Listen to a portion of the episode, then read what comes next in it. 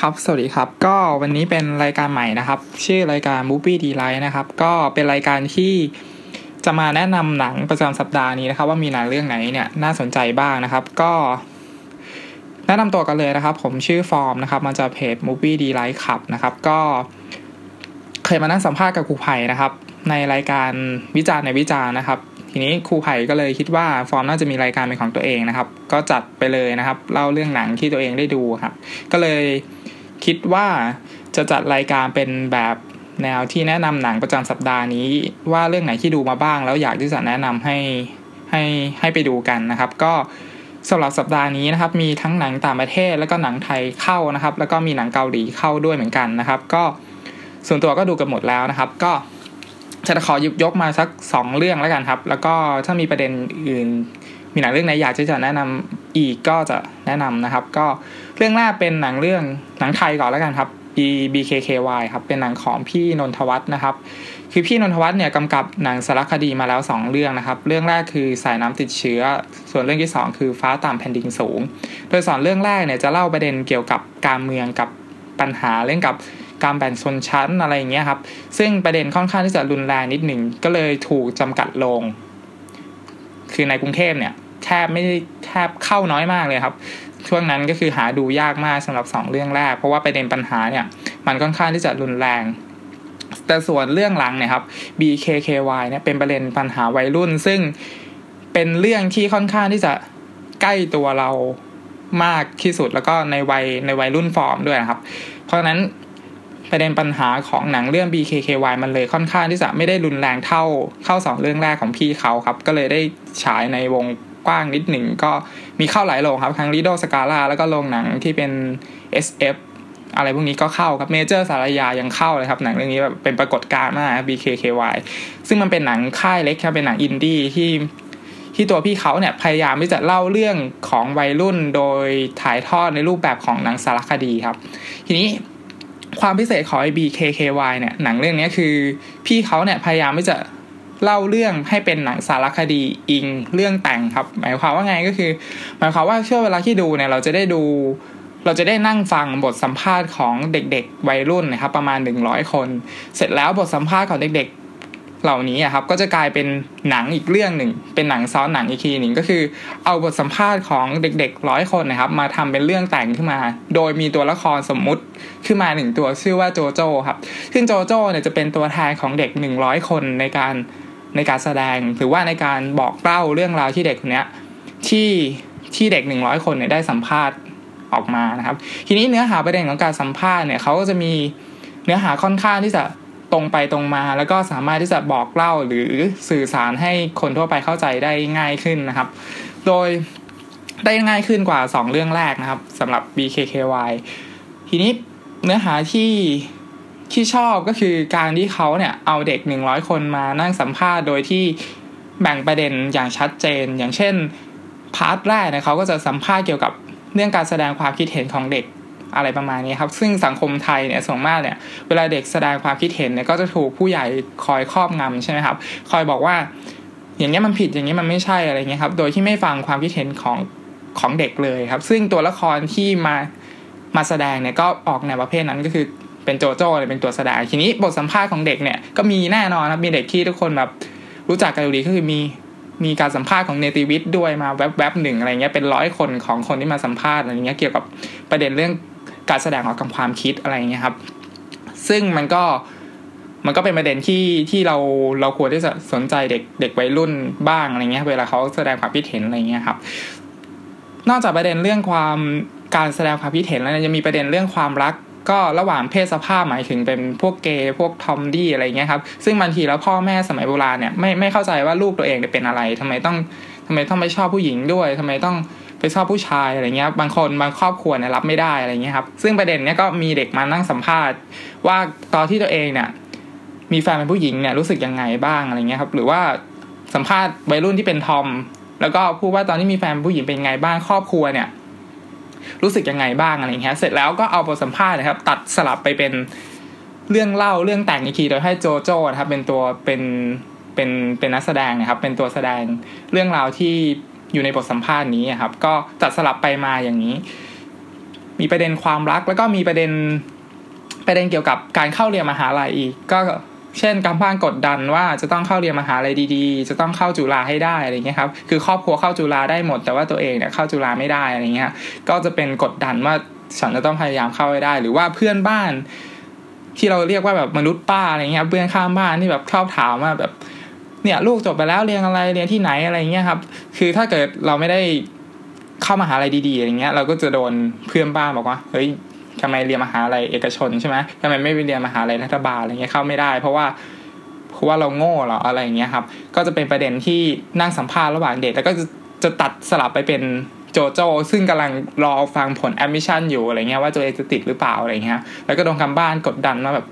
จะต้องติดนะ ถ้าไม่ติดจะทำยังไงต่ออะไรเงี้ยครับ ซึ่งมันเป็นเรื่องราวที่หนังไทยเนี่ยไม่ค่อยที่จะเล่าแบบตรงๆครับ เพราะนั้นความพิเศษของ IBKKY เนี่ยก็คือ เป็นบทสัมภาษณ์จริง ๆ ก็คือเหมือนเป็นบันทึกบันทึกเล่มหนึ่งบันทึกเรื่องราวของเด็กยุคสมัยนี้ครับ แล้วก็บอกเล่าโดยถ่ายทอดเป็นเรื่องเล่าอีกทีหนึ่งมันก็เลยพิเศษว่ามันไม่เคยมีหนังไทยที่ที่เป็นหนังสารคดีที่อิงเรื่องเล่าแบบนี้ออกมาครับ เพราะฉะนั้นสิ่งที่มันเกิดขึ้นก็คือ พอเรามันกลายเป็นเรื่องเล่าแล้วเนี่ย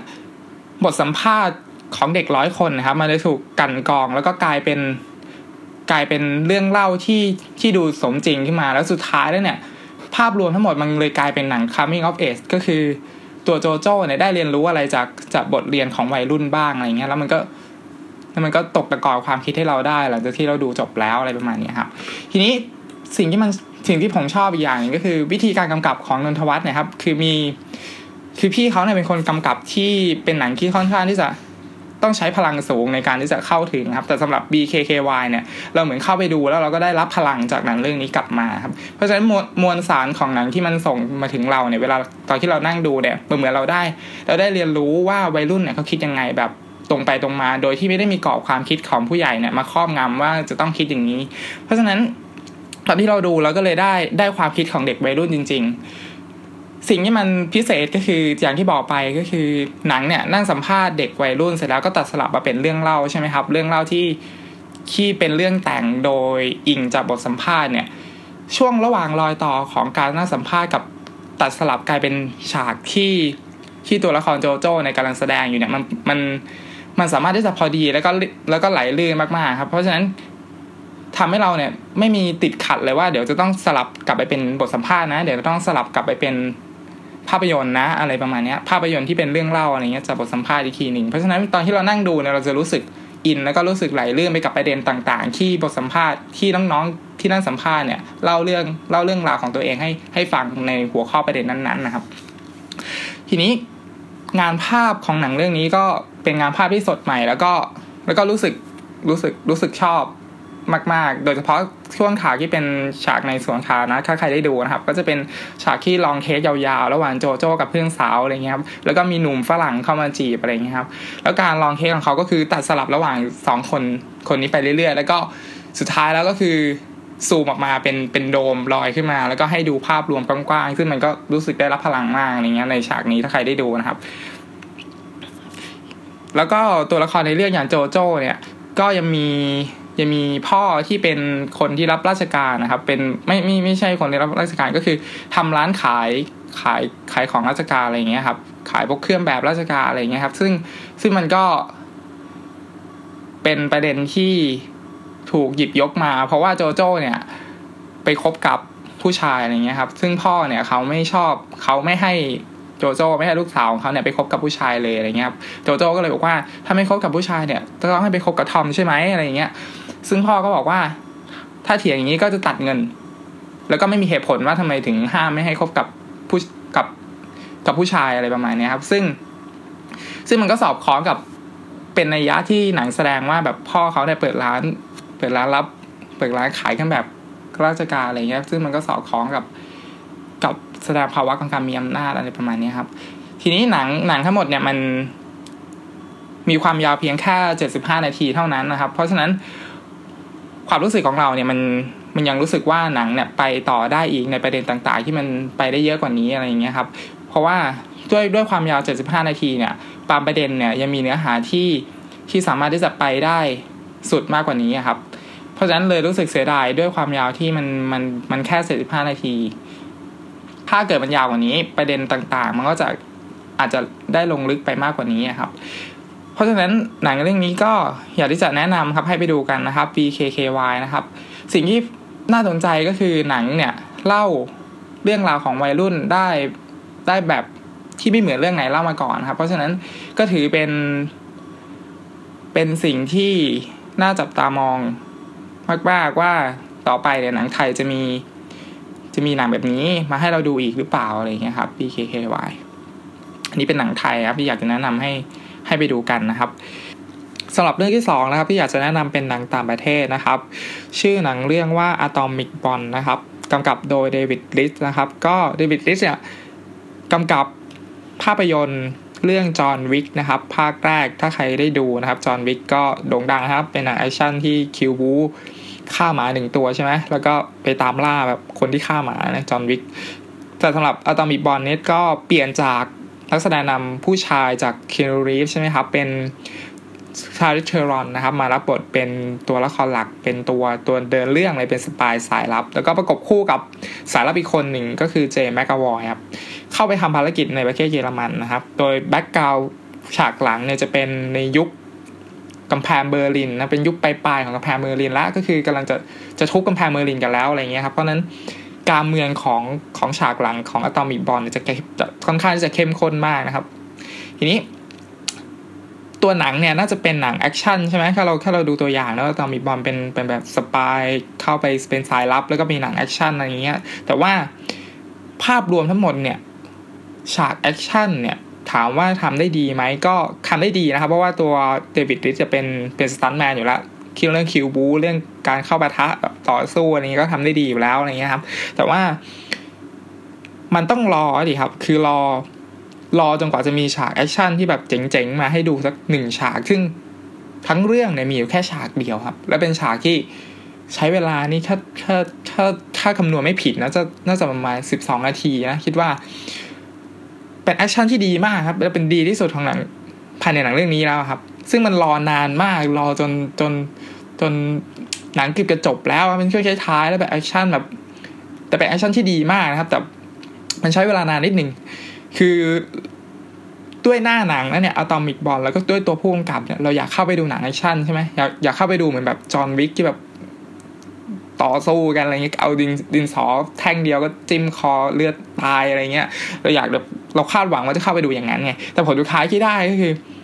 มันกลายเป็นงานงานงานขายฝีมือผู้กำกับมากกว่า ก็คือขายงานกำกับอะคือคิวบู๊เนี่ยเดวิดลีตช์ทำได้อยู่ละแต่งานอื่นๆเนี่ยเขาอยากจะโชว์ว่าเฮ้ยเราไม่ได้มีดีแค่ฉากแอคชั่นนะเว้ยเราแบบกำกับงานภาพได้นะเว้ยเราแบบใส่เพลงประกอบได้นะเราทำ costume แบบนักแสดงให้มันมีดีไซน์แบบเก๋ไก๋อะไรนี้เราทำได้อะไรเงี้ยโดยรวมแล้วมันเลยกลายเป็นการเป็นงานโชว์โชว์ โชว์ศักยภาพของเดวิด ลีตช์มากกว่าก็คือ งานภาพนี้รับประกันว่าถ้าใครชอบงานศิลปะนี่ art มาก คือแค่เปิดตัวชาร์ลิซ เธอรอนได้เดินมาก็ก็งานเป็นงาน art แล้วอะด้วยแล้วด้วยเครื่องแต่งกาย costume อะไรเงี้ย คือถ้าถ่ายรูปเอาไปติดข้างฝาก็แบบโชว์งาน exhibition อะไรได้เลยอะไรเงี้ยครับ ของของภาพยนตร์เรื่องนี้นะ Atomic Blonde เพราะฉะนั้น งานภาพมันเลยดูเป็นงานที่มีสไตล์มากๆครับ แต่ว่าด้วยการที่มันมีสไตล์อย่างนั้นเนี่ย แล้วมันมาผสมกับหนังแอคชั่นที่เป็น spy เนี่ยมันดูไม่ค่อยเข้ากันนะครับมันดูแบบหนังแอคชั่นมันควรจะดิบๆเถื่อนๆเลยใช่ไหมแต่ว่า Atomic Blonde มันกลายเป็นงาน art แบบพวกฝั่งปารีสจะได้พวกที่งานศิลปะที่มันที่มันไม่เหมาะกับงานบู๊อะไรเงี้ยครับสุดท้ายแล้วมันเลยไม่ค่อยเข้ากันเท่าไหร่สำหรับงานภาพแต่ถามว่าถ้าดูเป็นช็อตๆแล้วงานภาพสวยมากครับเรื่องนี้งานภาพ แต่ก็งานงานแอคชั่นก็อย่างที่บอกไปก็คือมีแค่ช่วงเดียวที่ peak มากช่วงนั้นก็จะเป็นแอคชั่นแบบเล็กๆ ไม่ได้ไม่ได้ไม่ได้สวยงามอะไรมากมายอะไรเงี้ยครับ ทีนี้นอกจากงานภาพที่ดีแล้วเนี่ยงานภาพที่ดีแล้วนะครับ ก็เพลงประกอบก็ยังยังยังถูกจังหวะแล้วก็เข้าเข้าที่เข้าทางเหมือนกันนะครับสำหรับ Atomic Blonde แต่ข้อเสียมากๆของหนังเรื่องนี้ก็คือสำหรับเราคือ อย่างที่บอกไปด้วยการที่